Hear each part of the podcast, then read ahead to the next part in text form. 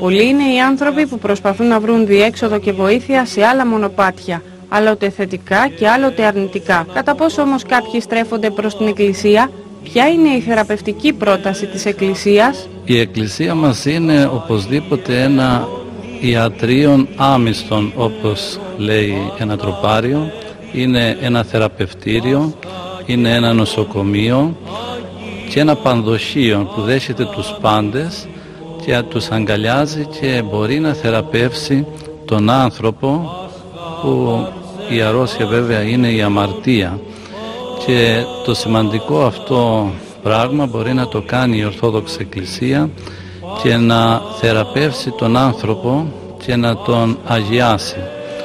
Οι θεραπευτικές μέθοδοι της Εκκλησίας μας είναι τα ίδια τα μυστήριά της. Η Εκκλησία είναι ένα ιατρείο και τα μυστήρια της Εκκλησίας μας είναι ε, τα φάρμακά της. Δηλαδή αρχίζουμε με το μυστήριο του βαπτίσματος και του Αγίου Χρήσματος που ο άνθρωπος καθαρίζεται και φωτίζεται και παίρνει τη σφραγίδα του Αγίου Πνεύματος αλλά στη συνέχεια όταν ο άνθρωπος μεγαλώσει και αμαρτήσει και αρρωσταίνει από την αμαρτία η Εκκλησία καλεί τον κάθε χριστιανό και ιδιαίτερα αυτές τις μέρες λέει ελάτε σε μένα οι κοπιώντες και επεφορτισμένοι καγώ αναπαύσω εμάς ελάτε σε μένα λέει ο Χριστός που είστε φορτωμένοι από τις αμαρτίες και εγώ θα σας ξεκουράσω. Και έτσι λοιπόν και σήμερα μπορεί ο κάθε άνθρωπος ο οποίος είναι πληγωμένος, είναι βεβαρημένος από τις αμαρτίες να έρθει στην Ορθόδοξη Εκκλησία να μετανοήσει, να εξομολογηθεί, να κοινωνήσει και γιατί βλέπουμε τον Όσιο Ζωσιμά να κοινωνάει στο τέλος της ζωής της το, την Οσία Μαρία. Και έτσι ο άνθρωπος θεραπεύεται από την αμαρτία. Γιατί αυτό είναι το μεγαλύτερο πρόβλημα σήμερα η αμαρτία. Εάν μπούμε μέσα στην εκκλησία αμέσως θα δούμε τον πολυέλαιο. Λένε πολλοί ότι όταν θα μπω στο, στην εκκλησία θα πέσει ο πολυέλαιος ενώ ακριβώς ο πολυέλαιος συμβολίζει το αντίθετο το πολύ έλεος του Θεού. Ότι ο Θεός μας είναι πολυέλαιος, είναι φιλέσπλαχνος, είναι ο Θεός των μετανοούντων είναι ο Θεός της αγάπης είναι η ίδια η αγάπη. Μπορεί ο κάθε άνθρωπος ο οποίος είναι πληγωμένος είναι βεβαρημένος από τις αμαρτίες να έρθει στην Ορθόδοξη Εκκλησία να μετανοήσει, να εξομολογηθεί να κοινωνήσει και γιατί βλέπουμε τον Όσιο Ζωσιμά να κοινωνάει στο τέλος της ζωής της το, την Οσία Μαρία και έτσι ο άνθρωπος θεραπεύεται από την αμαρτία. Γιατί αυτό είναι το μεγαλύτερο πρόβλημα σήμερα η αμαρτία. Και μπορεί εμείς οι εκπρόσωποι που λέτε της Εκκλησίας να είμαστε αμαρτωλοί αλλά όμως η Εκκλησία επειδή έχει Αγία Κεφαλή των Χριστών γι' αυτό και μπορεί να αγιάσει τον κάθε άνθρωπο και τα μυστήρια της Εκκλησίας μας είναι πάντοτε έγκυρα και ωφελούν και αγιάζουν τον κάθε Ορθόδοξο Χριστιανό. Έχουμε λοιπόν τα μυστήρια της Εκκλησίας μας τα οποία καλούμαστε να χρησιμοποιήσουμε και να πω και ένα επιπλέον μυστήριο το Άγιο Ευσέλαιο που είναι για τη θεραπεία ψυχής και σώματος και για την απομάκρυση κάθε κακού από τον άνθρωπο αλλά και τα υπόλοιπα μυστήρια, το μυστήριο του γάμου, της ιεροσύνης θεραπεύουν την αδυναμία του ανθρώπου.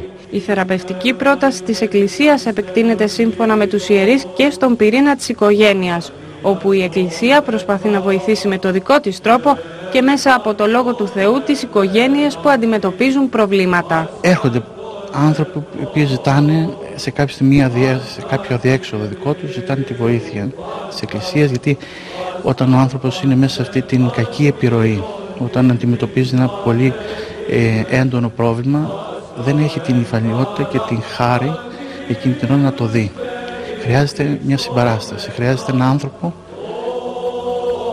μπορεί σε, στο περιβάλλον του οικογενειακού να είναι ένας φίλος όμως ο πνευματικός ειδικότερα ο άνθρωπος ο οποίος είναι ταγμένος από τη χάρη του Θεού να ανοιχνεύει αυτή τη σχέση και να προσπαθεί να της σπρώξει προς τη χάρη του Θεού. Να ανοίξει δηλαδή ουσιαστικά το δρόμο.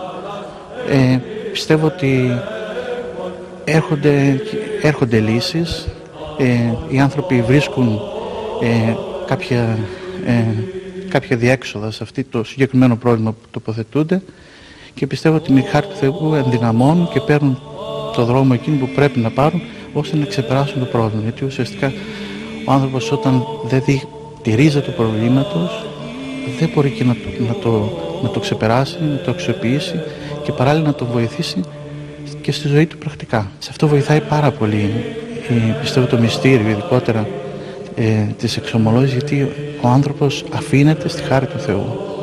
Αφήνεται στη χάρη του Θεού και βλέπει ποιος είναι ο δρόμος του. Ο Θεός και βοηθώντας τον μέσα από τον ο ιερέας ο οποίος ε, είναι δίπλα, δεν συμπορεύεται δηλαδή με τον άνθρωπο, δεν είναι κάτι μεταξύ Θεού και ανθρώπου ο ιερέας, αλλά συμπορεύεται με τον άνθρωπο.